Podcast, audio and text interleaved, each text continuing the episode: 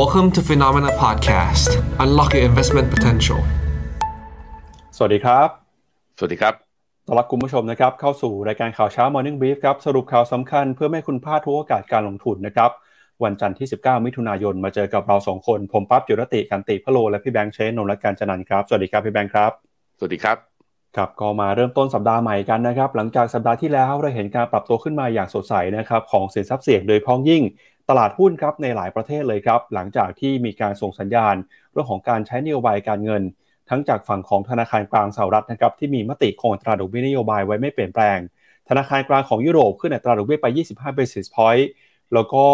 วันศุกร์นะครับก็คือธนาคารกลางญี่ปุ่นครับมีมติคงนโยบายการเงินแบบผ่อนคลาย ส่งผลทาให้ค่าเงินเยนครับอ่อนค่ามากที่สุด ในรอบกว่า 15 ปีเลยทีเดียวครับ ตลาดหุ้นญี่ปุ่นก็มีการตอบรับขึ้นมาอย่างสดใสนะครับ เดี๋ยวสัปดาห์นี้เรามาประเมินกันต่อนะครับกับทิศทางความเคลื่อนไหวทางเศรษฐกิจที่น่าสนใจ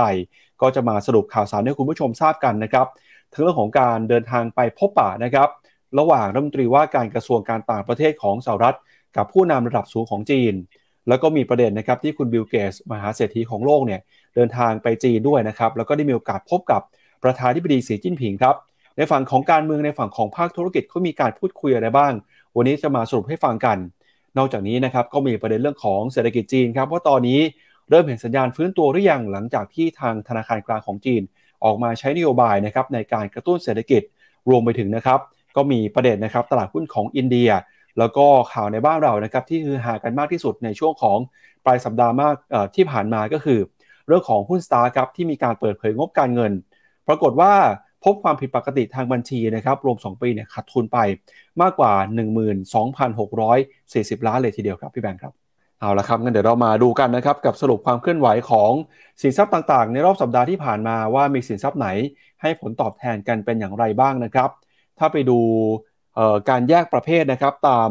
ประเภทของสินทรัพย์นะครับ asset performance ครับเราก็จะเห็นว่าสัปดาห์ที่แล้วเนี่ยเป็นสัปดาห์ที่ในฝั่งของสินทรัพย์เสี่ยงอย่างหุ้นนะครับให้ผลตอบแทนค่อนข้างจะสดใสครับ ตลาดหุ้นของญี่ปุ่นนะครับบวกขึ้นไปต่ออีก 2.4%ในสัปดาห์ที่แล้ว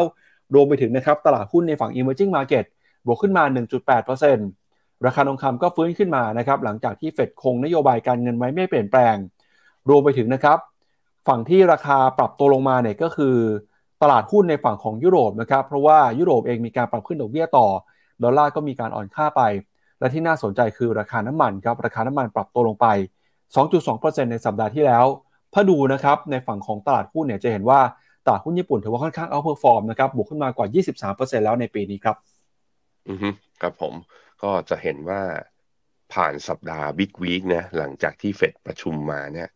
ตลาดก็ยังมีบวกต่อบ้าง แต่ว่าก็มีปรับฐานในหลายตัว ถือว่า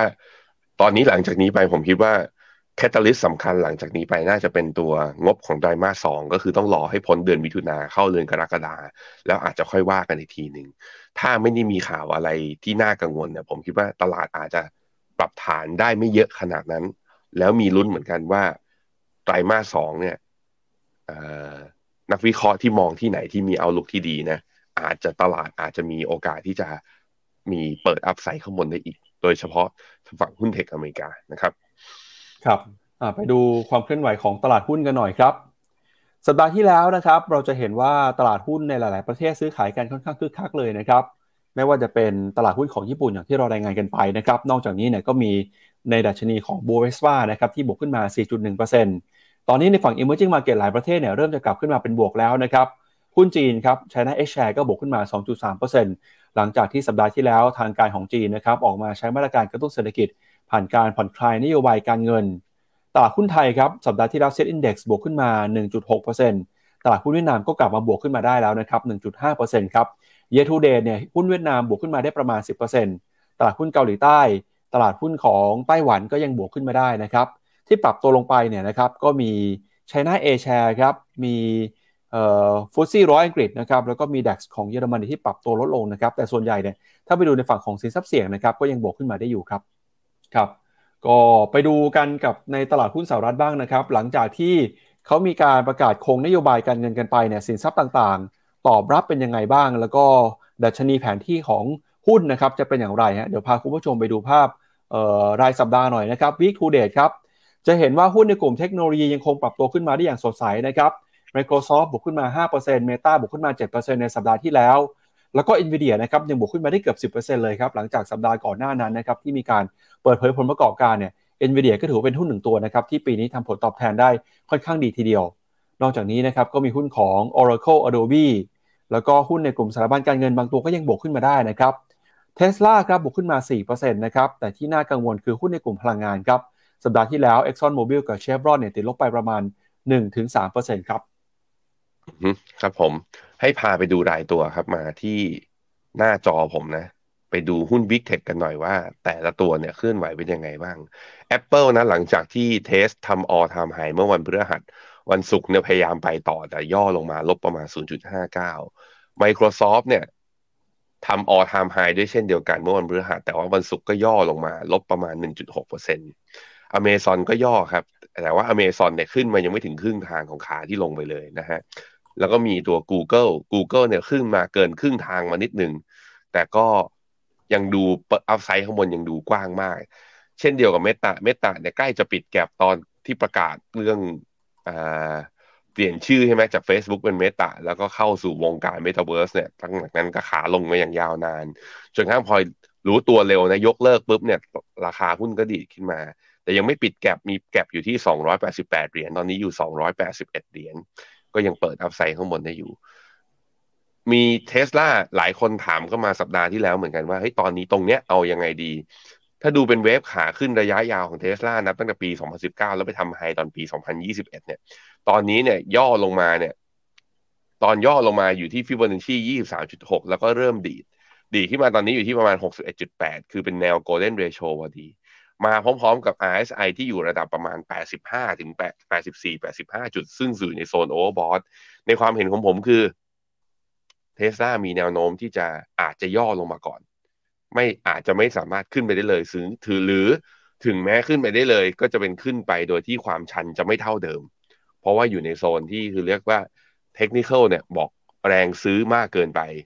แถมแนวต้านตรงนี้ก็เป็นแนวต้านสำคัญด้วย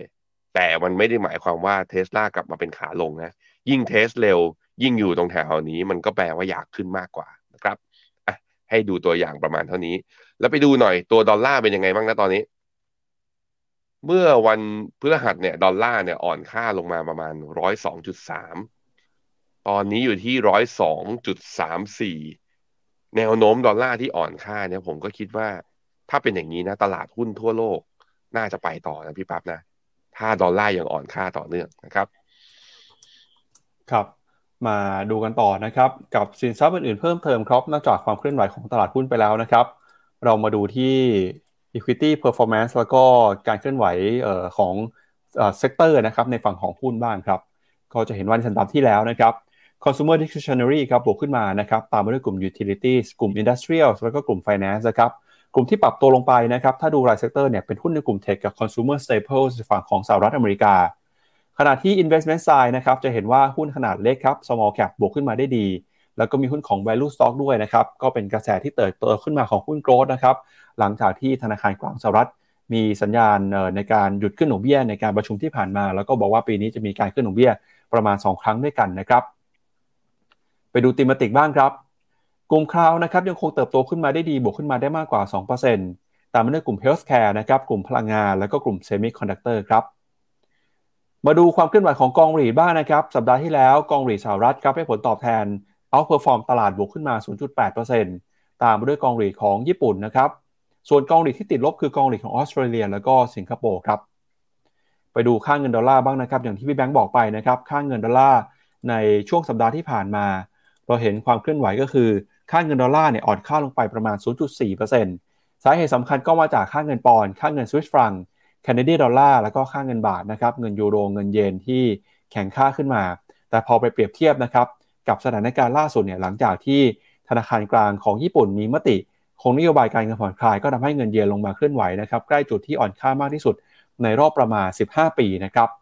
แล้วก็ไปดูผลตอบแทนของพันธบัตรรัฐบาลในช่วงสัปดาห์ที่ผ่านมาบ้างนะครับ เราก็เริ่มเห็นแรงซื้อขายกันคึกคักมากขึ้นหลังจากมีการประชุมของธนาคารกลางนะครับพี่แบงค์อืมก็จะเห็นว่าตัวบอลยูในทั้งระยะสั้นระยะยาวนะตัว 2 ปีกับ 10 ปีเนี่ยมีการขยับขึ้นมา หลังจากที่เฟดเนี่ยถึงแม้จะคงดอกเบี้ยแต่ก็เปิดเผยดอทพลอตออกมาเนี่ยจะขึ้นดอกเบี้ยอีกอย่างน้อยๆถึงปลายปีเนี่ย50 basis point ซึ่งถ้าขึ้นครั้งใน25 basis point ก็แปลว่ามีโอกาสขึ้นอีก 2 ครั้ง ตลาดคาดการณ์กันว่า ครั้งหน้านี่แหละการประชุมเดือนกรกฎานี่แหละที่เฟดอาจจะขึ้นดอกเบี้ยอีกอย่างอย่างน้อยๆเลย 25 basis point นั่นเองครับ ครับก็เดี๋ยวก่อนที่มาดูประเด็นข่าวที่น่าสนใจกันนะครับ ก็อยากจะประชาสัมพันธ์คุณผู้ชมครับ ช่วงนี้นะครับใครที่สนใจเรื่องของการซื้อขายกองทุนนะครับ ถ้าหากว่าท่านมาเปิดบัญชีกองทุนรวม กับฟิโนเมนาวันนี้เนี่ยตอนนี้เรามีโปรโมชั่นนะครับ สามารถเลือกรับกองทุนต่างประเทศ 100 บาทฟรีนะครับ เพียงกดเข้าไปรับคูปองแล้วก็เลือกกองทุนที่ใช่ ซึ่งกองทุนต่างเหล่านี้เนี่ยก็เป็นกองทุนสำคัญนะครับใน MEVT Call ของฟิโนเมนาด้วยนะครับพี่แบงค์อืมใช่ครับก็ใครที่สนใจนะมันมอจดจดจ้องจ้องแล้ว นี่กำลังจะเข้ารอบครึ่งปีแล้ว เราเห็นแล้ว performance ของแต่ละที่เนี่ย ก็เริ่มขยับกันขึ้นมา โดยเฉพาะจีนกับเวียดนามเนี่ย เริ่มคือหลังจากที่ครึ่งปีแรกเนี่ย ต้องบอกว่าเราผิดหวังกันมา แต่ว่าในเชิง fundamental และ valuation สองตลาดนี้ยังน่าสนใจอยู่ นั้นก็ พื่อที่จะ support นะสนับสนุนคนที่ตั้งใจลงทุน เปิดบัญชีวันนี้ฮะรับไปเลยนะกองทุนต่างประเทศเลือกเอาอย่างอ่าหนึ่งกองกองที่คุณชอบกองที่คิดว่าใช่ รับไปเลยหนึ่งร้อยบาท ในกองทุนที่ท่านเลือกตามสามกองทุนนี้ ก็เรียนเชิญทุกท่านมาเปิดบัญชีกับฟิโนเมนานะครับครับเอาละครับงั้นเดี๋ยวเรามาดูกันนะครับ กับประเด็นข่าวความเคลื่อนไหวสำคัญเรื่องแรกของเราในวันนี้นะครับ ก็คือ ความคืบหน้าล่าสุดครับของการเดินทางไปเยือนจีนนะครับ โดยรัฐมนตรีว่าการกระทรวงต่างประเทศของสหรัฐนะครับ คุณแอนโทนีบริงเคนครับ ล่าสุดเนี่ยก็มีการเปิดเผยออกมานะครับ ว่าการไปเยือนในครั้งนี้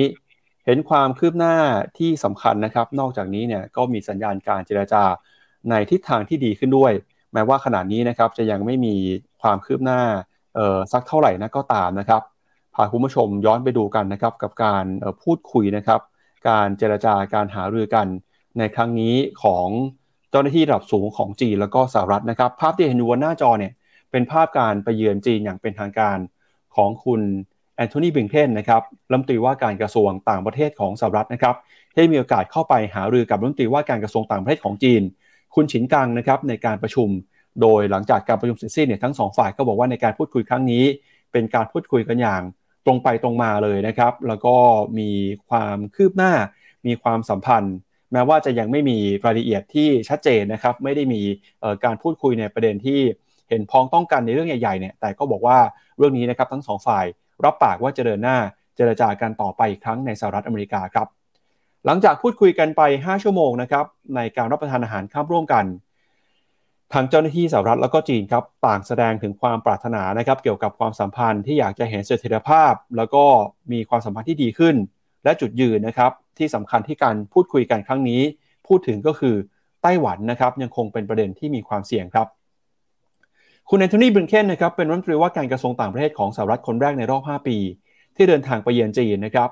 โดยเขาได้เน้นย้ำถึงความสำคัญนะครับของการลดความเข้าใจผิด และก็ความผิดพลาดนะครับในการพูดคุยระหว่างสหรัฐกับจีน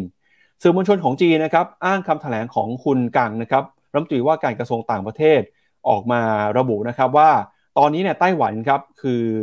ใจกลางผลประโยชน์หลักของจีน แล้วก็เป็นประเด็นที่สำคัญที่สุดนะครับในเรื่องของความสัมพันธ์ระหว่างจีนกับสหรัฐด้วย ก่อนหน้านี้นะครับสหรัฐเนี่ยก็เห็นโอกาสเพียงเล็กน้อยเท่านั้นที่จะแก้ไขปัญหาทางตันเรื่องความสัมพันธ์ ในประเด็นข้อพิพาทนะครับระหว่างจีนกับสหรัฐ ตั้งแต่เรื่องของการค้า ความพยายามนะครับในการตั้งกำแพงเทคโนโลยีเรื่องของเซมิคอนดักเตอร์รวมไปถึงนะครับสถานะปกครองตนเองของไต้หวัน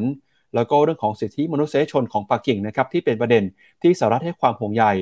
โดยอย่างนั้นก็ตามเนี่ยการพูดคุยในครั้งนี้นะครับก็มีการพูดคุยกันในหลากหลายเรื่องราวนะครับแม้ว่าจะไม่สามารถหาข้อสรุปหรือว่าความคืบหน้าในความสัมพันธ์ที่ชัดเจนได้เนี่ยแต่ทั้งสองฝ่ายนะครับก็เห็นทิศทางที่ดีเห็นสัญญาณบวกนะครับบอกว่าการพูดคุยเป็นไปอย่างสร้างสรรค์ด้วย แล้วก็ทั้งสองฝ่ายนะครับ ยินดีที่จะหารือกันต่อในการออกออกคำเชิญนะครับของคุณบริงเคนให้จีนเนี่ยไปพบปะกันเพิ่มเติมที่กรุงวอชิงตันนะครับเพื่อที่จะพูดคุยนะครับพัฒนาเรื่องความสัมพันธ์ต่อเนื่องนับจากนี้นะครับซึ่งก็ถือว่าเป็นความสัมพันธ์ที่ดีนะครับระหว่างที่ผู้นำในฝั่งของผู้นำคนสำคัญของสหรัฐนะครับรัฐมนตรีว่าการกระทรวงต่างประเทศ ตัดสินใจเดินทางไปเยือนจีน หลังจากที่มีประเด็นข้อพิพาทนะครับเรื่องของบอลลูนจีน ที่ลอยไปที่น่านฟ้าของสหรัฐ ตั้งแต่เดือนกุมภาพันธ์ที่ผ่านมา ทำให้ความสัมพันธ์ของสหรัฐและก็จีนเนี่ยย่ำแย่ที่สุดในรอบหลายปีเลยนะครับ ตอนนี้เราเห็นความพยายามของทั้งสองฝ่าย ที่จะฟื้นฟูความสัมพันธ์ระหว่างกันนะครับ ซึ่งถือว่าเป็นเรื่องที่ดีแล้วก็ทำให้ตลาดเนี่ยมีความหวังครับพี่แบงค์ครับผมก็จะเห็นว่าเป็นสองสัปดาห์ที่มีก็เรียกว่าผู้นำทางจิตวิญญาณทางสหรัฐนะไปเยือนที่จีน คนแรกก็คือคุณบิลเกตส์ คุณบิลเกตส์นี่เราเห็นรูปแล้ว ได้จับมือกับสีจิ้นผิงด้วย แล้วก็มาเนี่ยคุณแอนโทนีบลิงเคน ก็แต่ว่าปั๊บถ้าลองสังเกตดู ถึงจีนจะเปิดประเทศครั้งนี้ แต่ผู้นำหรือว่าคนทางฝั่งรัฐบาลสหรัฐเองที่ได้เข้าไปเจอสีจิ้นผิงเนี่ย ไม่มีนะ ครับแล้วบอกอ้าวแล้วบิลเกตส์เป็นใครบิลเกตส์ไม่ได้ไปในนามรัฐบาล เขาไปในนามมูลนิธิเกตส์ and ภรรยาภรรยาชื่ออะไรนะเมลินดาครับ เออ เพราะนั้นก็ ผมคิดว่าข้อดีที่ยังเห็นคือ คนคุณอาจจะบอกว่า ดีกันจริงหรือเปล่า ถ้าดีกันจริงต้องเห็นพี่โจ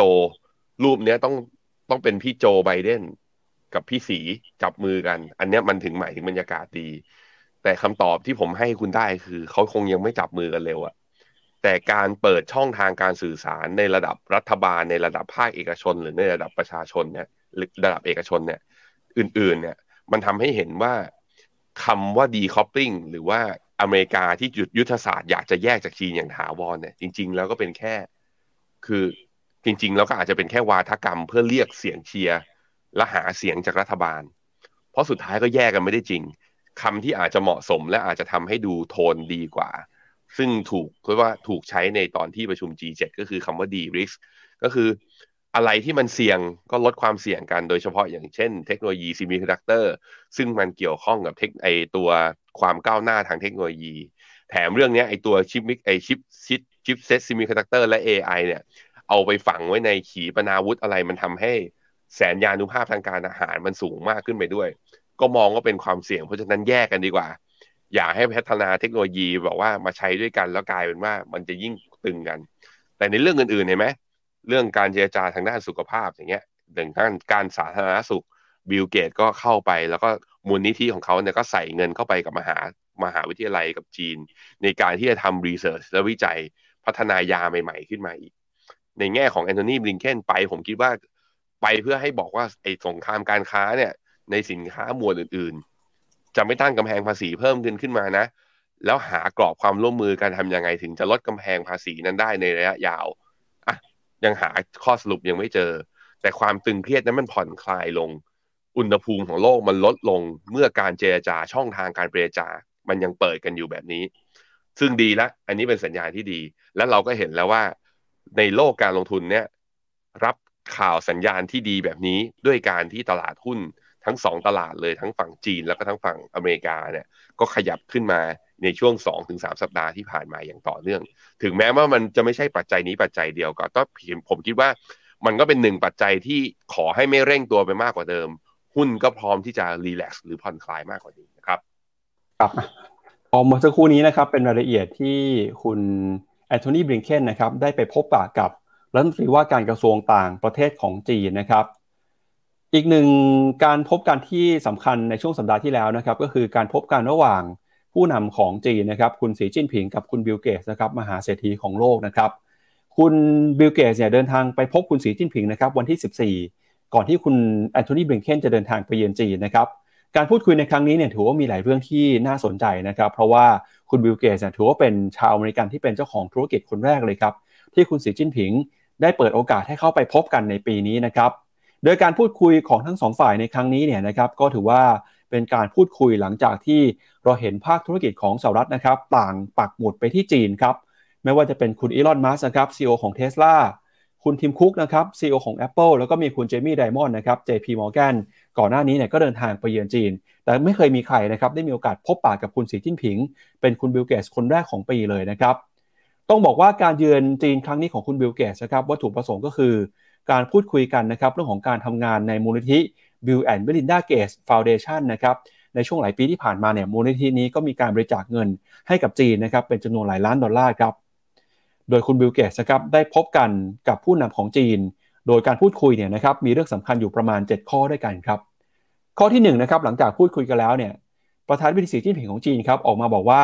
เขามีความสุขมากเลยนะครับที่ได้พบกับบิลเกตส์แล้วก็บอกว่าบิลเกตส์เนี่ยเป็นเพื่อนชาวอเมริกันคนแรก ที่ได้มีโอกาสพบปะในปีนี้ครับคุณสีจิ้นผิงยังบอกด้วยนะครับว่าในเชิงความสัมพันธ์ระหว่างภาคเอกชน ระหว่างสหรัฐกับจีนเนี่ยไม่จำเป็นต้องเป็นไปตามนโยบายของภาครัฐครับ โดยสามารถทำให้ดีกว่านี้ได้นะครับ ก็แปลว่า พยายามจะพูดนะครับว่าความสัมพันธ์ระหว่างจีนกับสหรัฐเนี่ยแม้ว่า ในเชิงการเมืองจะมีความไม่ลงรอยกัน แต่ในเชิงธุรกิจ ในเชิงเศรษฐกิจเนี่ยไม่จำเป็นนะครับต้องย่ำแย่เหมือนนโยบายของภาครัฐ นอกจากนี้นะครับคุณสีจิ้นผิงยังบอกด้วยว่า สถานการณ์ในโลกปัจจุบันนะครับเป็นประโยชน์ต่อทั้งสองประเทศนะครับ ถ้าหากว่าทั้งสองประเทศเนี่ยจะมีนโยบายที่สนับสนุนการค้า แล้วก็เศรษฐกิจระหว่างกัน คุณบิลเกตยังบอกกับคุณสีจิ้นผิงด้วยนะครับ ว่าการพบกันในครั้งนี้เนี่ยเขารู้สึกว่าเขาได้รับเกียรติเป็นอย่างมากครับ แล้วก็เสียดายนะครับที่ใน 4 ปีที่ผ่านมาเนี่ยไม่ได้มีโอกาสได้เข้ามาพบเจอหรือว่าเข้ามาพูดคุย เพราะฉะนั้นการพูดคุยในครั้งนี้ ถือว่าเป็นการพบปะครั้งสำคัญสำหรับเขาเลยนะครับนอกจากนี้นะครับหนังสือพิมพ์ People's Daily ของจีนรายงานด้วยว่า ประธานดีสีจิ้นผิงของจีนนะครับได้พูดคุยโดยบอกว่า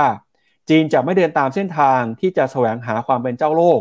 แต่จะทำงานร่วมกันกับประเทศอื่น เพื่อให้บรรลุการพัฒนาร่วมกัน นอกจากนี้ยังบอกด้วยครับว่าจีนยินดีจะดำเนินความร่วมมือทางด้านนวัตกรรม วิทยาศาสตร์ และก็เทคโนโลยีนะครับกับทุกประเทศ ไม่เฉพาะประเทศใดเท่าประเทศหนึ่งเท่านั้น แล้วก็จะพยายามนะครับมีส่วนในการเข้าไปส่งเสริมประเด็นที่เป็นประเด็นที่มีความท้าทายนะครับไม่ว่าเป็นเรื่องของการเปลี่ยนแปลงสภาพภูมิอากาศ เรื่องของโรคระบาดแล้วก็ระบบสาธารณสุขนะครับนอกจากนี้ครับจีนยังยินดีที่จะร่วมมือกับมูลนิธิของบิลเกตส์นะครับในการพัฒนา เรื่องต่างๆ ต่อไปนะครับ แล้วก็นอกจากนี้เนี่ยคุณบิลเกตส์ครับก็ยังได้มีโอกาสพบกันนะครับกับนายกเทศมนตรีของกรุงปักกิ่ง ในการค้นคว้าเพื่อพัฒนานะครับ เรื่องของยารักษาโรค แล้วก็เรื่องของปัญหาสุขภาพนะครับสำหรับมนุษยชาติด้วยนะครับ อันนี้ก็เป็นข้อสรุปจากการเข้าไปพูดคุยในครั้งนี้นะครับ โดยมูลนิธิของคุณบิลเกตส์ในครั้งนี้เนี่ยนะครับก็บอกว่าจะให้การสนับสนุนนะครับงบประมาณ แล้วก็การพัฒนา ค้นคว้านะครับเรื่องของยาให้กับสถาบันปักกิ่ง แล้วก็สถาบันที่เกี่ยวข้องกับการพัฒนาระบบสาธารณสุขนะครับในจีนเนี่ยองค์กรละ 50 ล้านดอลลาร์ในช่วงประมาณ 5 ปีข้างหน้าด้วยครับพี่แบงค์ครับผมบิลเกตส์เนี่ยผมคิดว่าอยู่ในสถานะทูตของอเมริกัน ถ้าจะไปสานสัมพันธ์ทำไมตรีกับใครนะ ค่อนข้างมี Impact แต่ถ้าคือถ้าจะส่งไปเพื่อที่จะพร้อมรบก็ต้องส่งคนอื่นไป ผมคิดว่า position ของบิลเกตส์คือตอนนี้เขา ถึงแม้เราจะรู้จักเขาในนาม Microsoft แต่ตอนนี้เขาก็ไม่ได้มีอำนาจบริหารอะไรแล้วเนาะแล้วก็มาในนามมูลนิธิตัวเขาเองเนี่ยถ้าลองกลับไปย้อนดูข่าวในตลอดระยะเวลาของการทำงานที่เรารู้จักเขามา ไม่แทบไม่มีข่าวฉาวไม่เคยมีการปะทะกับผู้นำในประเทศไหนๆ Microsoft ก็สามารถที่จะเข้าไปได้แล้วก็ทำธุรกิจกับค้าขายกับทุกประเทศได้ตลอด ผมคิดว่าด้วย character ของเขา และด้วยที่บทบาทของเขาในชุดเป็น track record ที่ยาวนานมาอย่างเงี้ยมันเลยทำให้สีจิ้นผิงอะรู้สึก ผู้ชายคนนี้เป็นชาวอเมริกันที่น่าคุยที่สุด คนหนึ่งก็เลยกวักไม่รู้ใครกวักมือเรียกใครนะไม่รู้ว่าไม่รู้บิลเกตส์อยากไปหรือสีจิ้นผิงส่งจดหมายเทียบเชิญไป แต่ไม่ว่าเป็นยังไงก็แล้ว แต่ภาพนี้มันทำอย่างที่บอกไปเมื่อกี้เลยว่า ไม่ว่าคุณแอนโทนี บลิงเคนหรือบิลเกตส์มันลดอุณหภูมิทางการเมืองลงได้ทันทีว่า ทั้งสองฝ่ายไม่อยากแตกหักกันมากกว่านี้ ซึ่งที่ผ่านมามันก็ตึงเครียดกันระดับหนึ่งไปอยู่แล้ว ถ้าตึงกันมากกว่านี้ แล้วตัดการช่องทางการสื่อสาร หรือว่าช่องทางการพูดคุยกันเมื่อไหร่ ก็ต้องระวังว่าจะเป็นเหมือนยูเครนกับรัสเซีย ซึ่งตอนนี้ไม่ใช่ นี่คือข้อดีอะหวังว่าบิลเกตส์ทำงานต่อไปนะ แล้วให้หุ้นไม่เกี่ยวสิจะบอกว่าบิลเกตส์ทำงานต่อไปให้หุ้น Microsoft วิ่งต่อ หุ้น tech จะได้วิ่งต่อแต่ก็อย่างที่บอกไปเขาไม่ได้เกี่ยวขนาดนั้นแล้วนะฮะอะว่ากันไป หวังว่าหวังว่าหวังว่าคุณโจไบเดนกับ คุณสีจิ้นผิง จะได้เจอกันที่ใดที่หนึ่งอาจจะไม่ได้บนดินแดนของสหรัฐ หรืออาจจะไม่บนดินแดนจีน อาจจะเป็นสักประเทศใดประเทศหนึ่ง ในอนาคตในเร็ววัน แล้วตกลงกันได้ ถ้าเป็นอย่างนี้นะ ผมคิดว่าขาขึ้นของตลาดหุ้นโลกอยู่ไม่ไกล แต่ตอนนี้มันอยู่ไกลที่สองคนนี้จะคุยกันครับ ครับเราไปดูต่อนะครับกับเรื่องของเศรษฐกิจของจีนบ้างครับ หลังจากสัปดาห์ที่ผ่านมาธนาคารกลางของจีนเนี่ยได้มีมตินะครับในการลดอัตราดอกเบี้ย ทั้งอัตราดอกเบี้ยเงินกู้ในระยะสั้นแล้วก็ระยะกลางไปนะครับสัปดาห์นี้ครับจะมีการประชุมเรื่องของโลนพรามเรทหรือว่าตราดอกเบี้ยนโยบายกลางอีกหนึ่งครั้งด้วยนะครับในช่วงของวันอังคารนี้ครับตลาดก็จับตานะครับว่าทางรัฐบาลจีนเนี่ยจะยังคงส่งสัญญาณ ใช้นโยบายการเงินแบบผ่อนคลายต่อไป เพราะว่าตอนนี้เศรษฐกิจจีนนะครับยังคงสัญญาณที่มีความเปราะบางอยู่ครับล่าสุดเนี่ยนะครับในช่วงวันที่ 18 ที่ผ่านมาครับจีนก็มีเทศกาลช้อปปิ้ง618นะครับอันนี้เป็นของเว็บไซต์ jd.com นะครับซึ่ง ความสำคัญของ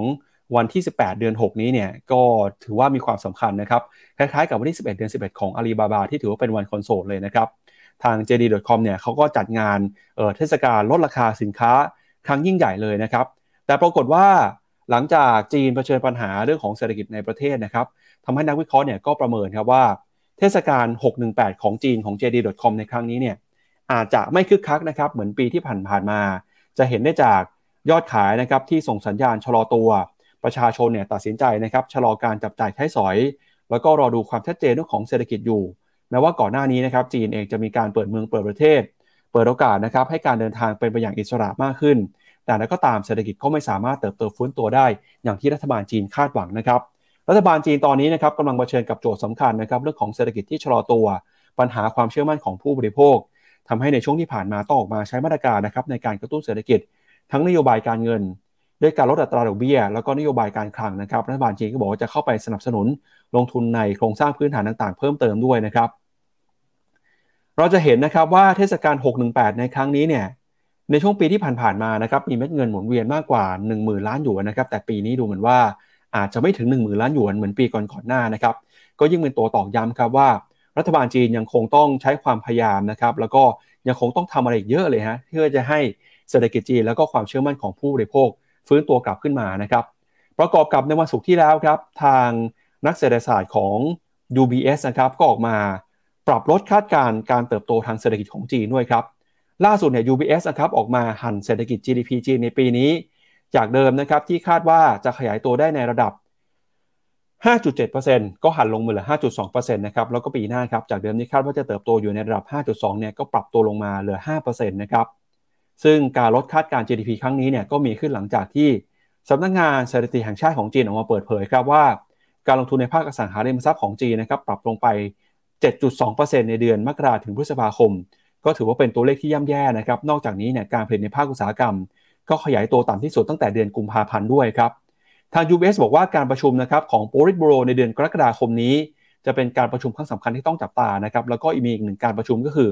วันพรุ่งนี้นะครับเรื่องของนโยบายการเงิน จากธนาคารกลางของจีนเรื่องของโลนพรามเรทนะครับหลังจากอัตราดอกเบี้ยระยะสั้น ปรับลงไปแล้ว อัตราดอกเบี้ยระยะกลางระยะยาว ก็มีแนวโน้มที่จะถูกปรับลดลงไปด้วยเช่นกันครับพี่แบงค์ครับผมซีเควนต์ของการกระตุ้นเศรษฐกิจโดยใช้นโยบายการเงินของทางฝั่งจีนณตอนนี้นะก็คือมีการปรับ Reserve Requirement Ratio ลงประมาณ 0.25 แต่ว่าทำไปตั้งแต่ตอนเดือนมีนา แล้วหยุดไปเลย ยาวมา จนกระทั่งวันที่เท่าที่ผมดูก่อนนะ สัปดาห์ที่สองของเดือนมิถุนาคือแถวๆวันที่10มิถุนา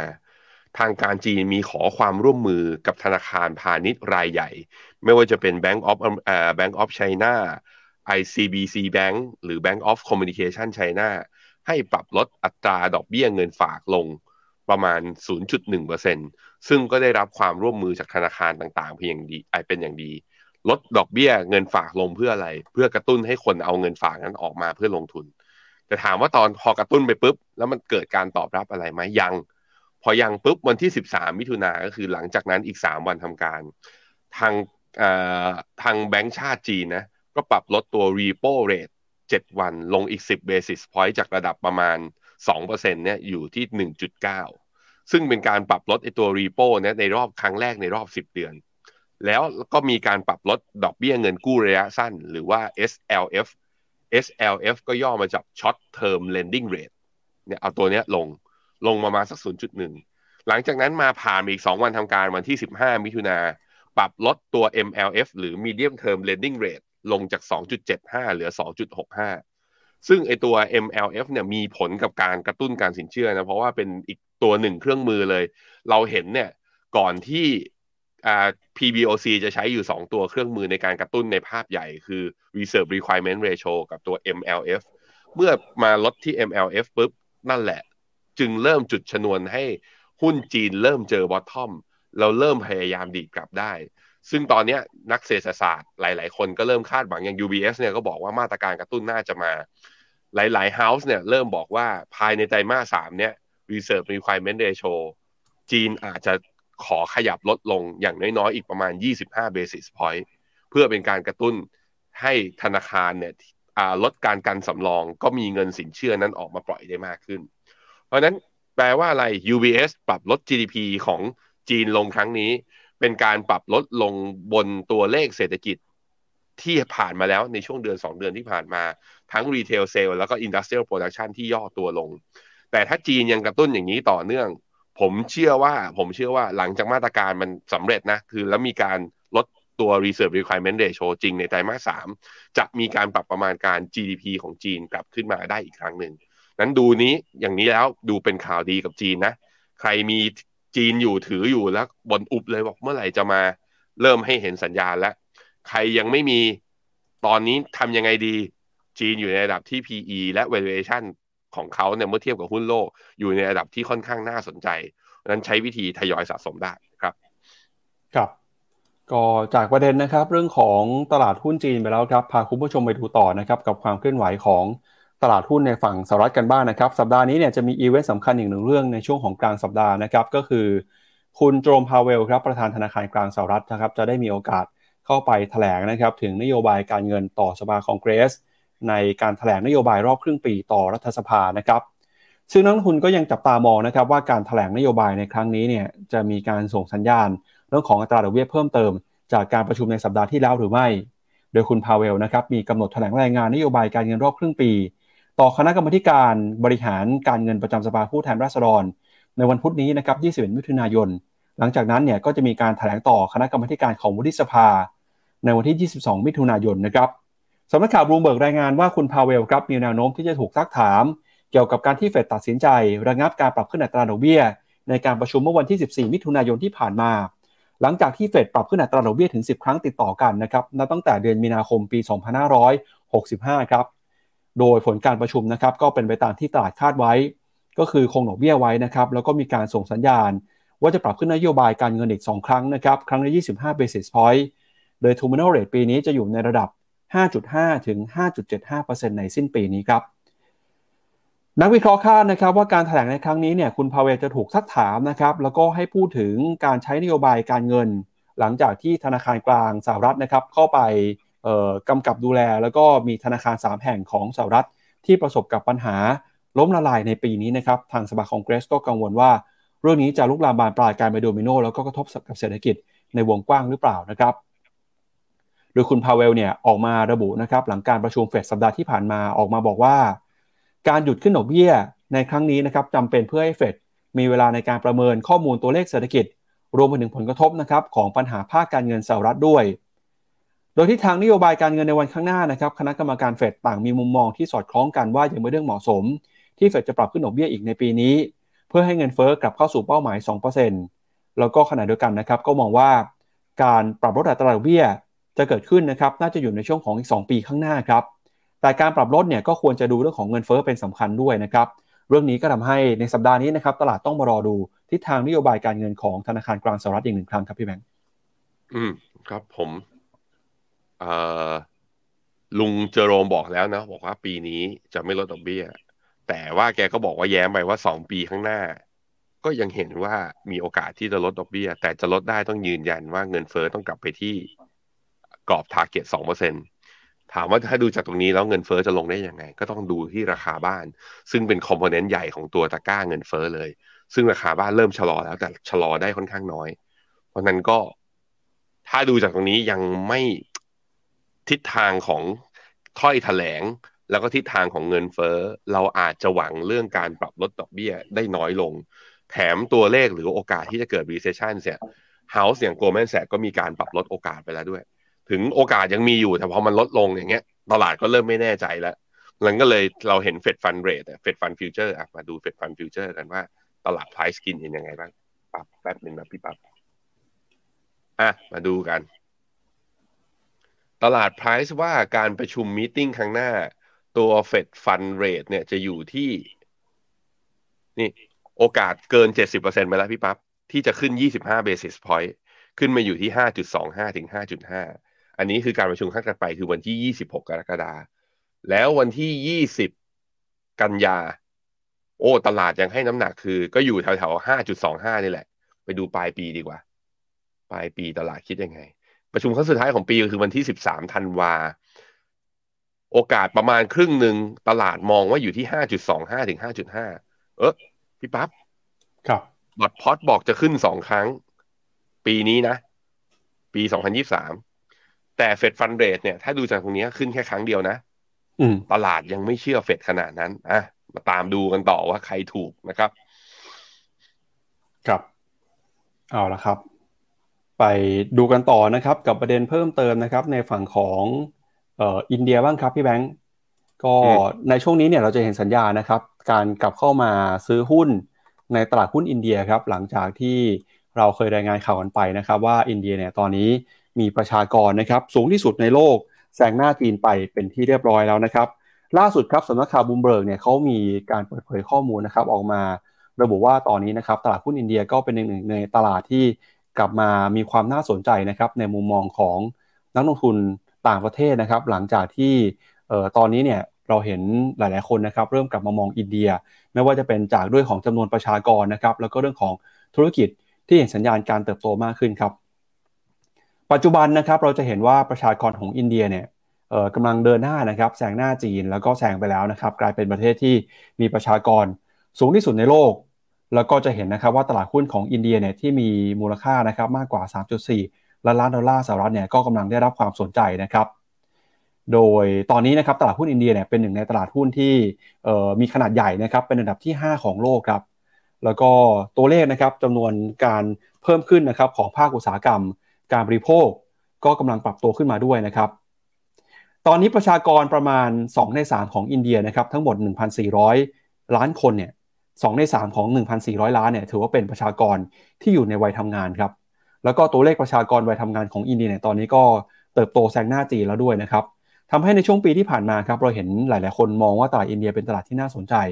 ทั้งจากการเข้าไปเปิดโรงงานนะครับของ Apple รวมถึงการที่คุณทีมคุกนะครับก็ไปเยือนอินเดีย แล้วก็บอกด้วยว่าอินเดียจะกลายเป็นตลาดที่มีความสำคัญนะครับ อินเดียปัจจุบันนะครับมีบริษัทจดทะเบียนมากกว่า 5,000 บริษัท แล้วก็เปิดโอกาสให้นักลงทุนทั่วโลกนะครับเข้ามาลงทุน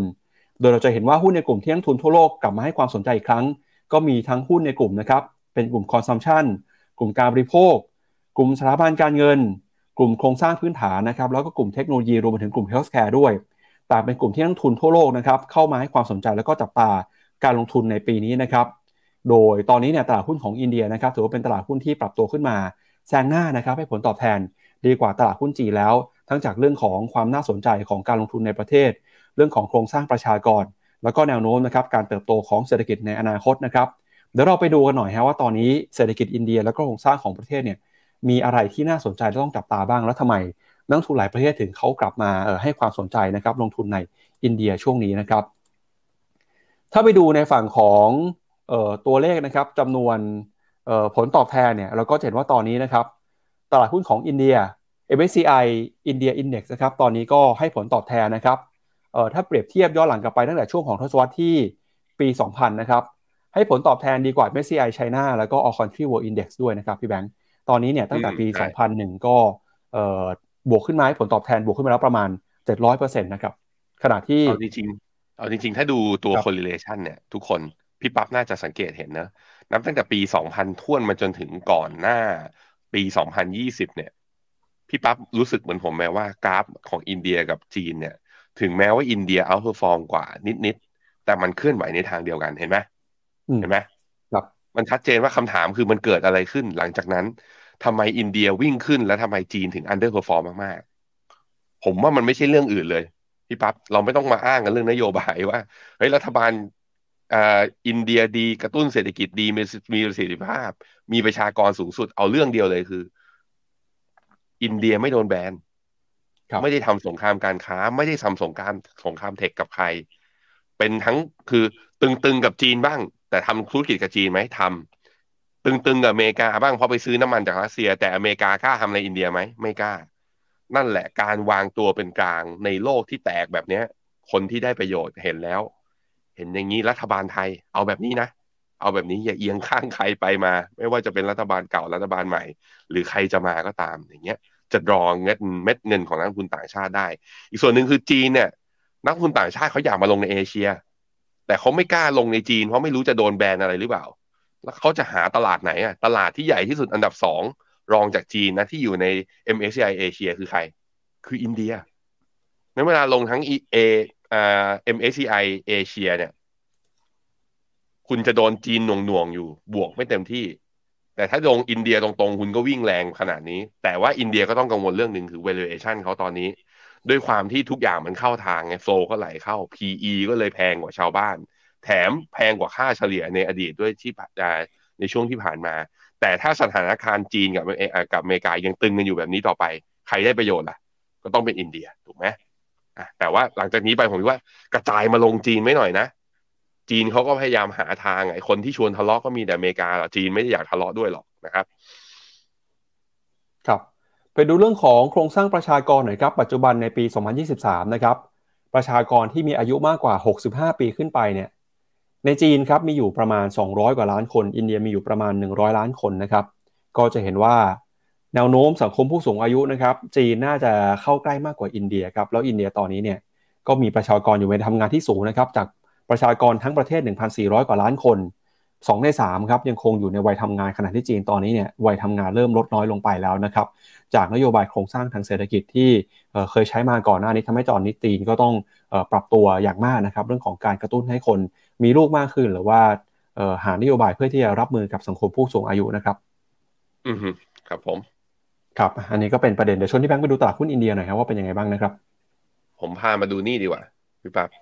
จัดอันดับกองทุนอินเดียทั้งตลาดทุกบลจในเมืองไทยสามปีย้อนหลังที่ผ่านมากองทุนอินเดียที่ให้ผลตอบแทนเยอะสุดนะ คือบีภารตะของบลจบัวหลวง ทั้ง RMF แล้วก็ตัวธรรมดาเนี่ยบวกมา 23%ทิสโก้อินเดียบวกมา 23%ใกล้เคียงกับบีภารตะ แล้วก็มี KT อินเดียจากกรุงไทย อันนี้สามปีนะอะไปดูหนึ่งปีกันหนึ่งปีกองที่ดีที่สุดเป็นทิสโก้อินเดียรองลงมาคือกรุงศรีอินเดีย RMF แล้วก็กรุงศรีอินเดียบวกประมาณ 10%นะแล้วก็ KT อินเดียยังติดอยู่บวกประมาณ 10%แสดงว่าบีภารตะในรอบปีที่ผ่านมา underperform ได้บุญเก่าของสองปีก่อนหน้าอะมาดู year to date year to date B อินเดีย IMF กลับมาอะบัวหลวงกลับมาอีกทีหนึ่ง ทิสโก้อินเดียอยู่ที่ประมาณ 6.3 ถ้าอย่างเงี้ยทิสโก้กับตัวกรุงไทยนะสองที่เนี้ยติดมาตลอดงั้นไปดูทิสโก้อินเดียหน่อยว่าลงอะไรทิสโก้อินเดียดู fund fact sheet เข้าไปดูนะเออ ไม่เคยไม่ได้ดูมาตั้งนานแล้วเหมือนกัน ลืมไปแล้วทุกคน ผม ไปลงทุนใน กองทุนที่อ้างอิงกับดัชนี MSCI อินเดียอีกรอบหนึ่งอ่า ก็ล้อก็ไปกับ index ก็เลยได้ประโยชน์ โอเค ไปดูกราฟอินเดียกันหน่อย ดัชนี BSE Sensex กำลังจะตีทดสอบ high เดิมเมื่อตอนวันที่หนึ่งธันวาปี 2022 แต่ว่าจะเห็นนะ index เนี่ยรอบเนี้ยขาตรงเนี้ยเป็นเป็น uptrend ก็จริง แต่ RSI เริ่มย่อ MACD เริ่มย่อนะ นั้นถ้าชนแล้วไม่ผ่านเนี่ย เรื่องใหญ่นะทุกคน ชนแล้วผ่านเนี่ยน่าซื้อตาม แต่ถ้าชนแล้วไม่ผ่านสัญญาณมันบอกเราแล้วว่า เริ่มอ่อนกำลังลงในแง่ของกราฟนะครับอะระมัดระวังกันครับ ครับ จากอินเดียแล้วครับพาคุณผู้ชมไปดูกันกับตลาดหุ้นของญี่ปุ่นหน่อยนะครับ วันศุกร์ที่ผ่านมาครับธนาคารกลางญี่ปุ่นเนี่ยก็มีการประชุมนโยบายการเงินนะครับ แล้วก็ออกมาประกาศคงอัตราดอกเบี้ยไว้นะครับในระดับเท่าเดิม แล้วก็พร้อมกับส่งสัญญาด้วยนะครับว่าจะยังคงใช้นโยบายการเงินที่ผ่อนคลายต่อไปนะครับ ธนาคารกลางญี่ปุ่นนะครับมีมติคงนโยบายการเงินแบบผ่อนคลายพิเศษนะครับโดยรักษาอัตราดอกเบี้ยระยะสั้นเนี่ยไว้ที่ระดับติดลบ 0.1%ซึ่งก็เป็นไปตามที่นักเศรษฐศาสตร์คาดการเอาไว้นะครับโดยระบุว่าญี่ปุ่นเนี่ยยังคงไม่สามารถที่จะเปลี่ยนแปลงนโยบายการเงินแบบผ่อนคลายได้ เนื่องจากเศรษฐกิจนะครับยังคงต้องใช้การกระตุ้นอยู่ครับ โดยหลังจากที่ธนาคารกลางญี่ปุ่นออกมาประกาศคงอัตราดอกเบี้ยนะครับก็ทำให้ค่างเงินเยนเดินหน้าอ่อนค่าลงมาอย่างต่อเนื่องเลยครับ ธนาคารกลางญี่ปุ่นระบุนะครับว่าเนื่องจากสถานการณ์เศรษฐกิจ และตลาดเงินทั้งในและก็ต่างประเทศมีความไม่แน่นอนมากขึ้นเรื่อยๆทำให้ธนาคารกลางญี่ปุ่นจำเป็นต้องใช้นโยบายการเงินแบบผ่อนคลายต่อไป พร้อมกับสนองนะครับต่อการพัฒนากิจกรรมทางเศรษฐกิจตลอดจนเงื่อนไขทางการเงินที่เป็นอยู่ในปัจจุบัน ส่วนแนวโน้มอัตราเงินเฟ้อของญี่ปุ่นเนี่ยธนาคารกลางญี่ปุ่นก็คาดว่า ญี่ปุ่นนะครับซึ่งมีเศรษฐกิจใหญ่เป็นอันดับที่ 3 ของโลก จะฟื้นตัวในระดับปานกลาง จนถึงปีงบประมาณ 66 นะครับ เนื่องจากจะเห็นจะเนื่องจากนะครับทางญี่ปุ่นก็พยายามจะรักษาเรื่องของประสงค์ไว้ อย่างไรก็ตามเนี่ยก็เตือนนะครับว่าราคาสินค้าโภคภัณฑ์ แล้วก็การเติบโตทางเศรษฐกิจในต่างประเทศ จะยังคงชะลอตัว แล้วก็มีแนวโน้มนะครับที่จะจำกัดการขยายตัวมากขึ้นด้วย โดยเศรษฐกิจของญี่ปุ่นในไตรมาสที่1นะครับปรับตัวขึ้นมาได้ประมาณ 2.7%เงินเฟ้ออยู่ที่ 3.4%นะครับสูงกว่าเป้าหมายของธนาคารกลางญี่ปุ่น ที่ตั้งไว้ที่ 2% นอกจากนี้นะครับผู้ว่าการธนาคารกลางของญี่ปุ่นก็บอกได้ว่าคาดว่าเงินเฟ้อจะปรับตัวขึ้นมาได้ในระดับปานกลางนะครับ อันนี้ก็เป็นความเคลื่อนไหวของธนาคารกลางญี่ปุ่น ที่ส่งผลต่อทิศทางของค่าเงินเยนครับพี่แบงค์ครับผมตัวนิกเคอีเนี่ย ผมลากแนวต้านไว้ฟิวเจอร์ที่สองร้อยนะก็คือขึ้นได้จากสองเท่าของไอ้ลูก sideway ลูกเดิมเนี่ยtarget จะอยู่ที่สามหมื่นสี่พันห้าร้อยก็เหลืออีกประมาณพันจุดพันจุดคือคิดเป็น upside กี่เปอร์เซ็นต์อีกประมาณสองจุดแปดเปอร์เซ็นต์ ส่วนจะไปแบบว่า test แล้วไปต่อได้ไหม มีแต่พระผู้เป็นเจ้าที่ตอบเราได้ ไม่รู้เหมือนกัน แต่เช้านี้นิกเคอีเนี่ยตอนนี้ลบอยู่ 0.37 TOPIX บวก sideway อยู่นิดหน่อย เอเชียเช้านี้มาย่อนะฮะคอสปีก็ลบฮั่งเส็งเปิดมาย่อ ก็น่าจะเป็นการย่อตามตลาดทางฝั่งอเมริกาแหละที่วันศุกร์เขาเปิดย่อออกมา ที่น่าสนใจคือผมมีอ่าน paper ของ research ของ JPA ของ Morgan Stanley อยู่ Morgan Stanley บอกว่าใน MSCI All Country Asia นะ ตอนนี้ญี่ปุ่นเนี่ยมี market cap เนี่ยใหญ่สุด แล้วก็ performance เนี่ยดีที่สุดในทางฝั่งเอเชีย อยู่ที่ประมาณ 3.5 trillion น่าจะไปต่อแหละ แล้วก็ Morgan Stanley ก็เขาเคย underweight ก็กลับมา neutral อยู่ที่ญี่ปุ่น แต่ว่าที่จีนเนี่ย ถึงแม้เขาจะ neutral อยู่ แต่เขามีการอัปเกรด แล้วก็มี recommend buy หุ้นอยู่ 5 ตัวที่อยู่ข้างในจีน จีนตอนนี้มี Market Cap อันดับสองเนี่ยอยู่ประมาณสอง trillion US dollar ส่วนอินเดียเนี่ยอยู่ประมาณหนึ่ง trillion ก็คือเล็กกว่าจีนประมาณครึ่งหนึ่งทีเดียว แต่เขาบอกว่าจีนเนี่ยเริ่มน่าสนใจในแง่ที่ว่าพอหุ้นญี่ปุ่นวิ่งขึ้นไปเยอะ valuation มันเริ่มทาง นั้นไอ้หุ้นญี่ปุ่นที่เป็นมีความเป็นเทคหรือเป็นพวกอ่าเรียกว่าเป็นหุ้นส่งออกเนี่ยก็จะมีการเทียบเคียงว่าแล้วหุ้นส่งออกหรือหุ้นที่เป็นเทคของข้างในจีนเนี่ยถ้าวิ่งเนี่ยวิ่งได้ขนาดไหนก็บอกว่าหุ้นหลายตัวเลย มีห้าตัวเนี่ย อัพไซด์ประมาณห้าเกินห้าสิบเปอร์เซ็นพามาดู นี่จากเว็บไซต์ของ cnbc.com อาลีบาบาเขาบอกว่าจากจุดนี้นะไปนะ upside ฮะหกสิบสองเปอร์เซ็นต์แล้วก็มีเอสตาร่าฟาร์มาหกสิบหกเปอร์เซ็นซีกรุ๊ปหกสิบเจ็ดเปอร์เซ็นต์ jd.com ห้าสิบเปอร์เซ็นต์ผิงอัน Insurance ห้าสิบแปดจุดเก้าเปอร์เซ็นต์นี่คือหุ้น list ที่อยู่ใน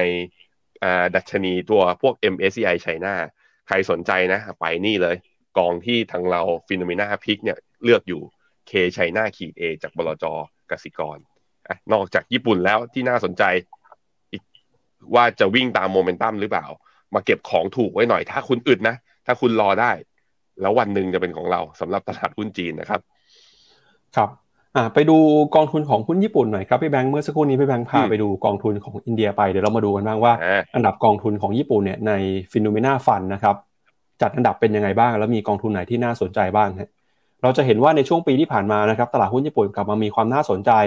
หลังจากที่เงินเยนอ่อนค่าไปนะครับแล้วก็รวมไปถึงฮะการได้รับความเชื่อใจนะครับจากนักทุนระดับโลกอย่างคุณปู่วอร์เรนบัฟเฟตเนี่ยก็เข้ามาเพิ่มสัดส่วนการทุนในตลาดหุ้นญี่ปุ่นเพิ่มเติมจากปีที่แล้วด้วยนะครับแล้วก็ตอนนี้กระแสนักท่องเที่ยวทั่วโลกก็หลั่งไหลเดินทางไปเที่ยวญี่ปุ่นนะครับปีนี้ญี่ปุ่นก็เลยเห็นผลตอบแทนที่ค่อนข้างดีของตลาดหุ้น ให้ผลตอบแทนบวกขึ้นมามากกว่า 20%เลยทีเดียวนะครับ ปัจจุบันกองทุนไหนผลตอบแทนสูงที่สุดบ้างในฝั่งของการลงทุนในญี่ปุ่นนะครับ เดี๋ยวเรามาดูกันหน่อยครับ ถ้าเป็น 3 ปีนะผลตอบแทน 3 ปีกองทุนอันดับหนึ่งคือ Asset Plus Nippon Growth ตัว Nippon Growth เนี่ยลงทุนในตัว Nippon Growth Fund เป็น Active Fund โผล่มาตัวเดียวที่ 2 มานี่เป็น SCB นิเคอี225 เลยก็คือตัวดัชนี ตัว KJPS ของกสิกรนี่ก็เป็นดัชนีเหมือนกัน ย้อนหลัง1ปี performance ที่ดีที่สุดเป็น SCB Japan อะอันนี้ไม่ใช่ดัชนีละ อันนี้เป็นตัวกอง Active แต่ว่าอันดับนี้โอ้โหห้าอันดับแรก SCB เหมารวดเลย มา year to date ถ้าดูเฉพาะการดีดขึ้นตั้งแต่ต้นปีนะโอ้โหถือสามปีกับถือ year to date เนี่ยผลตอบแทนเท่ากันเลย เพราะเอาจริงๆแล้วคือ มันเพิ่งดีดปีนี้นี่ไอตัวญี่ปุ่นนะนิกกี้สองสองห้าบวกได้ยี่สิบยี่สิบเก้าจุดห้าอ่ายี่สิบเก้าจุดแปดเปอร์เซ็นต์ แล้วก็มีตัว JPAN RMF นะของบลจไทยพาณิชย์เนี่ย SCB RMJP บวก 29.26 แล้วก็มีติดขึ้นมาอันดับ 5 เนี่ยก็จะมีกรุงไทย JP ฟันตัวนี้ลงทุนในอะไร กรุงไทย Japan Equity Passive ก็ล้อกับดัชนีนิกเคอีใช้ตัว iShare โอ้โห ปีนี้คือ แสดงให้เห็น อันนี้ชัดเจนนะ แสดงให้เห็นว่าการวิ่งรอบนี้ถ้าเราซื้อซื้อหรือถือกอง active ที่ญี่ปุ่นอยู่อะ เราแพ้ index เพราะรอบนี้มันไปวิ่งที่ index หมดเลย กองที่เป็นพวกนิกเคอีก็เลย outperform ขึ้นมานะครับ ครับชวนพี่แบงค์อ่าน comment ของคุณผู้ชมหน่อยนะครับ ก่อนที่ไปดูกันกับประเด็นข่าวเรื่องของสตาร์กนะครับ ที่มีการเปิดเผยงบไปเมื่อสุดสัปดาห์ที่ผ่านมาครับอืมครับผม สวัสดีทุกคนนะครับ สวัสดีคุณ CK CA จะมี CD CB CC อะไรอย่างนี้ไหมอ๋อไม่ไม่มีแค่สองคนนะฮะครับมีคุณสนิท คุณนินจาฮาโตริเขาบอกว่าพี่ปั๊บหล่อไหนขอพี่ปั๊บรูปใกล้ๆดิเดี๋ยวผมขอจ้องพี่ปั๊บดิไม่นะปั๊บเขาก็หล่อแบบนี้ทุกวัน โอ้ขอบคุณครับ อันนะ คุณวันดีถามว่าถ้า US มี recession จริงกองเทคจะเป็นยังไง ถ้าคุณถืออยู่อย่าไปกังวล เดี๋ยวสัญญาณปักหัวลงมาก็เดี๋ยวค่อยว่ากัน คือมันยังกำไรอยู่ใช่ไหมล่ะ หรืออีกแบบหนึ่งคือถ้ากำไรมันพอใจแล้วสมมติได้ยี่สิบสามสิบเปอร์เซ็นนี่คือ t a r g e t ที่อยากได้ตั้งแต่ตอนซื้อไปแล้วก็ออกมา ก็ไม่ต้องกังวลมากนะฮะคุณวันชิตานก็บอกตอนนี้ US เพียงทำทุกอย่างเพื่อยื้อไม่ให้เกิด recession จะดูจากดัชนีต่างๆ แล้วเปอร์เซ็นต์ของ recession ลดลงจริงหรือ จริง ๆ แล้วถ้าจริง ๆ เห็นด้วยตรงที่ว่า ถ้าดูจากข้อมูลตัวเลขเศรษฐกิจของอเมริกา แล้วมันยังน่าห่วงเรื่อง recession อยู่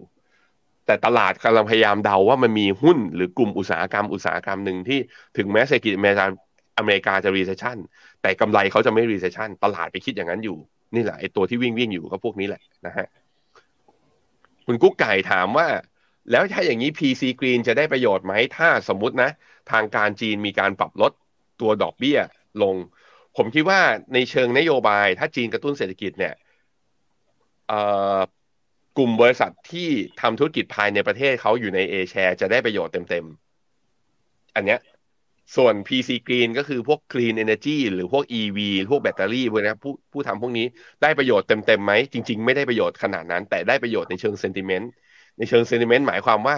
ก็ในเมื่อตลาดมันผ่อนคลาย ตลาดมันคนมันบรรยากาศมันอยากซื้อ คนอยากขายก็น้อยลงถ้าอย่างเงี้ย PC Green จะวิ่งด้วยนะครับ คุณสุนิดาเขาบอกว่าไปญี่ปุ่นเหมือนช็อปเลยบ้านเราเลยตอนนี้คนไทยเพียบ นี่ผมพาไปให้ดูพี่ปั๊บพี่ปั๊บเห็นค่าเงินญี่ปุ่นตอนนี้ยัง เป็นไงบ้างครับ พี่ปั๊บโอ้ยี่สี่จุดสองหกยี่สิบสี่บาทต่ออ่ายี่สิบเท่าไหร่ยี่สิบสี่บาทต่อร้อยเยนนี่คือต่ำสุดตั้งแต่เมื่อไหร่ผมให้พาไปดูพี่ปั๊บให้ให้พี่ปั๊บเดา น่าจะประมาณสามสิบปีไหมครับ ใช่ครับนี่ เคยเห็นระดับนี้คือหนึ่งเก้าเก้าเจ็ดพี่ปั๊บครับ กระเป๋าเดินทางที่ผมเพิ่งเก็บไปเมื่อสองอาทิตย์ก่อนมันสั่นอะหันไปดูมันสั่นกึกมันอยากให้ผมไปเที่ยวอีก ครับ โอ้น่าถัวมาก เออ เพราะฉะนั้นที่คนไทยไปเที่ยวก็ไม่แปลกหรอก เพราะว่าค่าเงินมันถูกขนาดนี้นะฮะพี่ปั๊บไป อนุญาตให้ไปมอร์นิ่งบีฟที่นู่น ได้ครับ เดี๋ยวเราต้องไปดูกันให้ไปมอร์นิ่งบีฟครับอะไปดูข่าวสุดท้ายกัน ได้ครับก็ประเด็นสำคัญอีกเรื่องหนึ่งในตลาดหุ้นไทยนะครับ ก็คือเรื่องของหุ้นสตาร์ครับหลังจากสัปดาห์ที่แล้วเนี่ยเขามีการเปิดเผยนะครับผลประกอบการที่ล่าช้ามาตั้งแต่ปีที่แล้วเนี่ยนะครับ ก็เห็นตัวเลขที่น่าสนใจครับเดี๋ยวเราไปดูหน่อยว่าเป็นยังไงบ้างนะครับ ข้อมูลจากลงทุนแมนนะครับเขาบอกว่าผลประกอบการในงบการเงินปี 64เนี่ย เมื่อเปรียบเทียบกับปีล่าสุดนะครับก็พบว่ามีการปรับแก้ไขนะครับ จนทาให้ส่วนทุนเนี่ยกลายเป็นติดลบ แล้วก็ความจริงคือตอนนี้สตาร์เนี่ยขาดทุนไปแล้วประมาณ 12,000 ล้านบาทนะครับถ้าไปดูรายการที่มีการปรับตัวเลขในงบปี64เนี่ยเป็นยังไงบ้างนะครับ ก็ต้องบอกว่ามีตั้งแต่เรื่องของงบดุลครับที่ลูกหนี้การค้าเนี่ยจากเดิมมีอยู่ 15,000 ล้าน แก้ไขเป็น 6,300 ล้านนะครับคือหายไปประมาณ 10,000 ล้านบาทนะส่วนของผู้ถือหุ้นนะครับ เดิมเนี่ยมีอยู่6,500 ล้าน ตอนนี้แก้ไขเป็น 2,800 ล้าน ก็หายไปนะครับ เกือบจะเอ่อ3,000เกือบ4,000ล้านครับ แล้วก็ในฝั่งที่เป็นงบกำไรขาดทุนบ้างครับ เดิมเนี่ยแจ้งว่ามีรายได้จากการขายอยู่ที่ 25,000 ล้านนะครับ พอตัวเลขใหม่มาแก้ไขเหลือ 17,000ครับกำไรสุทธิปี64นะครับ เดิมคือ 2,700 ล้าน แก้ใหม่เนี่ยจากกำไร 2,007เป็นขาดทุน 5,600 ล้านเลยนะครับ แล้วก็พอมีการปรับปรุงงบไตรมาสที่ปีของปี 64เนี่ยก็มีการ แก้ไขงบของปี 65 ด้วยนะครับ 65 เนี่ย ก็พบนะครับเรื่องของรายได้ครับรายได้มีเพิ่มขึ้นมา 32%เป็น 25,000 ล้าน ขาดทุนนะครับ ขาดทุนเป็น 6,600 ล้าน ขาดทุนเพิ่มขึ้นมา 11%นั่นแปลว่าถ้ารวมงบปี 64 กับปี 65 ที่มีการแก้ไขนะครับ สตาร์กจะขาดทุนรวมกันมากถึง 12,340 ล้านบาทในช่วง 2 ปีนี้ครับ ทำให้ล่าสุดเนี่ยสตาร์กนะครับมีส่วนของผู้ถือหุ้น ติดลบอยู่ 4,400 ล้านครับ จากการขาดทุนจากการดำเนินงาน แล้วก็การปรับปรุงรายการที่ผิดพลาด จนตอนนี้มีหนี้สินมากกว่าทรัพย์สินแล้วนะครับ ถ้าหากว่าไปดูเนี่ยบางคนก็ใช้คำว่ามีการตกแต่งบัญชีเลยนะครับสตาร์เนี่ยก็เป็นหนึ่งบทเรียนสำคัญของนักลงทุนนะครับ โดยที่ลงทุนแมนตั้งข้อสังเกตไว้เนี่ยนะครับบอกว่าข้อมูลที่เปิดเผยนะครับ ในหมายเหตุประกอบงบการเงิน สรุปได้ว่า Stark ได้มีการตกแต่งบัญชี มีอะไรบ้าง มีตั้งแต่เรื่องที่1นนะครับก็คือการสร้างยอดขายปลอมแบบไม่มีใครจ่ายเงินจริง โดย Stark นะครับใช้วิธีรายงานเอกสารที่เป็นเท็จ โดยไม่มีการจัดส่งสินค้าให้กับลูกค้าจริงหรือเมื่อบริษัทไม่ได้ขายนะครับก็ทำให้ไม่มีเงินสดจริงนะครับ แล้วก็ต้องตั้งยอดหนี้เป็นลูกหนี้การค้าที่เป็นเท็จนะครับ นอกจากนี้นะครับ การสร้างยอดขายปลอมเนี่ย เป็นการสร้างยอดขายปลอมแบบมีการจ่ายเงินนะครับ ให้กับพวกเดียวกันเองด้วย วิธีที่ซักทำก็คือทำเอกสารในการขายให้คนกลุ่มเดียวกัน แล้วก็ชำระเงินกันเองนะครับ โดยที่ไม่มีการจัดส่งสินค้าจริง นอกจากนี้นะครับก็มีการแจ้งเรื่องของการจ่ายภาษีมูลค่าเพิ่มปลอมด้วยนะครับ ปกติแล้วเนี่ยการขายสินค้า บริษัทต้องจ่าย VAT นะครับหรือว่า VAT 7%ของรายได้ การที่ไม่ถูกกรมสรรพากรจับได้ก่อนหน้านี้ก็แปลว่าบริษัทยอมจ่าย VAT 7%เพื่อสร้างยอดขายปลอมนะครับ บริษัทต้องตัดจำหน่ายรายการภาษีปลอมเนี่ยเป็นมูลค่ากว่า 611 ล้านบาท แล้วก็นอกจากนี้นะครับก็มีการสร้างรายจ่ายปลอมให้กับพวกเดียวกันเองด้วยนะครับลงทุนแมนตั้งคำถามคือแล้วตอบคำถามต่อไปคือแล้วเงินสดออกไปที่ไหนบ้าง ผู้ตรวจสอบบัญชีก็พบว่าเงินสดเนี่ยไม่ได้ออกไปที่คู่ค้าของบริษัทนะครับแต่วิ่งกลับไปที่บริษัท Asia Pacific Drilling Engineering จำกัด ซึ่งเป็นบริษัทเดิมที่เกี่ยวข้องกับผู้ถือหุ้นรายใหญ่รายหนึ่ง โดยรายการจ่ายเงินปลอมมีจำนวนมากถึง 1450 ล้านบาทนะครับ อันนี้ก็เป็นเเหตุการณ์ที่เกิดขึ้นนะครับ แล้วเขาก็บอกความพีก็คือ ผู้ตรวจสอบบัญชีพบว่าเหตุการณ์สร้างรายจ่ายปลอมเนี่ยเพิ่งเกิดขึ้นในระหว่างเดือน พฤศจิกายน ถึงเดือนธันวาคมปี 65 นี้เองนะครับก็คือเกิดขึ้นไม่กี่เดือนที่ผ่านมา แล้วก็นอกจากนี้นะครับก็มีการล้างลูกหนี้ โดยสร้างรายการรับเงินปลอมจากต่างประเทศด้วยซึ่งทำให้ตอนนี้นะครับสตาร์กเองก็กลายเป็นประเด็นใหญ่ประเด็นสำคัญของตลาดหุ้นไทยเลยนะครับ ที่จะทำให้ตลาดหุ้นไทยเนี่ยต้องกลับมาตั้งคำถามนะครับเรื่องของการตรวจสอบบัญชี การทำบัญชีการทำงบงบดุลนะครับแล้วก็รวมไปถึงของธรรมาภิบาล ในบริษัทจดทะเบียนด้วยครับพี่แบงค์เราได้บทเรียนเรื่องอะไรบ้าง การเข้าตลาดด้วยวิธีการ backdoor listing ก็คือไปซื้อหรือ take over บริษัทที่อยู่ในตลาดแล้วนะ แล้วก็ขาย ชื่อบริษัทชื่อ SMM ก่อนใช่ไหมบริษัทสตาร์กเนี่ยไปซื้อเสร็จแล้ว แล้วก็ขายคืนธุรกิจเดิม แล้วก็เอาตัวของบริษัทเขาเอาไปอ่าเขาแบบว่าเปลี่ยนชื่อ แล้วก็เข้ามาด้วยวิธีเนี้ยอันนี้คือไม่ได้ใช้ช่องทางธรรมชาติด้วยการใช้กำไรสามปีหรือสองปีติดต่อกัน แล้วก็มาจดทะเบียนเข้ามาใหม่ อันนี้คือตั้งคำถามคืออันในอเมริกาวิธีการทำ backlog listing เนี่ยทำกันเยอะ แต่ในไทยเนี่ยไม่ค่อยเห็นนี่เป็นหุ้นหนึ่งตัวในไม่กี่ตัวต้องในรอบสิบยี่สิบปีที่ทำการเข้าตลาดโดยวิธีนี้ นี่คือข้อสงสัยแรก แต่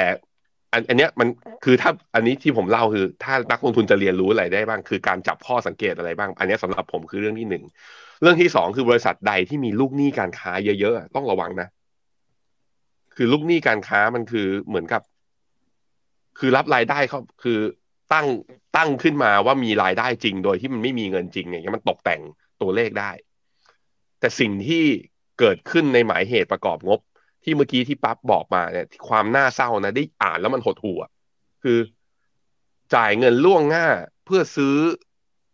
อ่าเพื่อซื้ออะไรวัตถุดิบ จากคู่ค้าของบริษัทเซลล์ดอปประมาณสามราย เมื่อกี้วงเงินเท่าไหร่นะพี่ปั๊บหนึ่งหมื่นเท่าไหร่นะหนึ่งหมื่นสี่ร้อยห้าสิบล้านครับ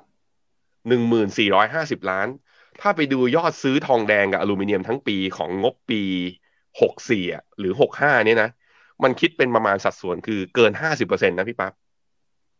คืออยู่ซื้อวัตถุดิบเข้ามาเกินครึ่งหนึ่งของที่ใช้ทั้งปี เป็นวงเงินหนึ่งหมื่นอันนี้น่าสงสัยอย่างที่หนึ่งแล้วเมื่อกี้ที่พี่ปั๊บบอกว่าเป็นการจ่ายออกเนี่ยจ่ายค่าซื้อล่วงหน้า ให้คู่ค้าสามรายนี้ไหมไม่ใช่ เป็นการจ่ายให้บริษัทชื่อ อะไรนะพี่ปั๊บเอเชียเลยนะ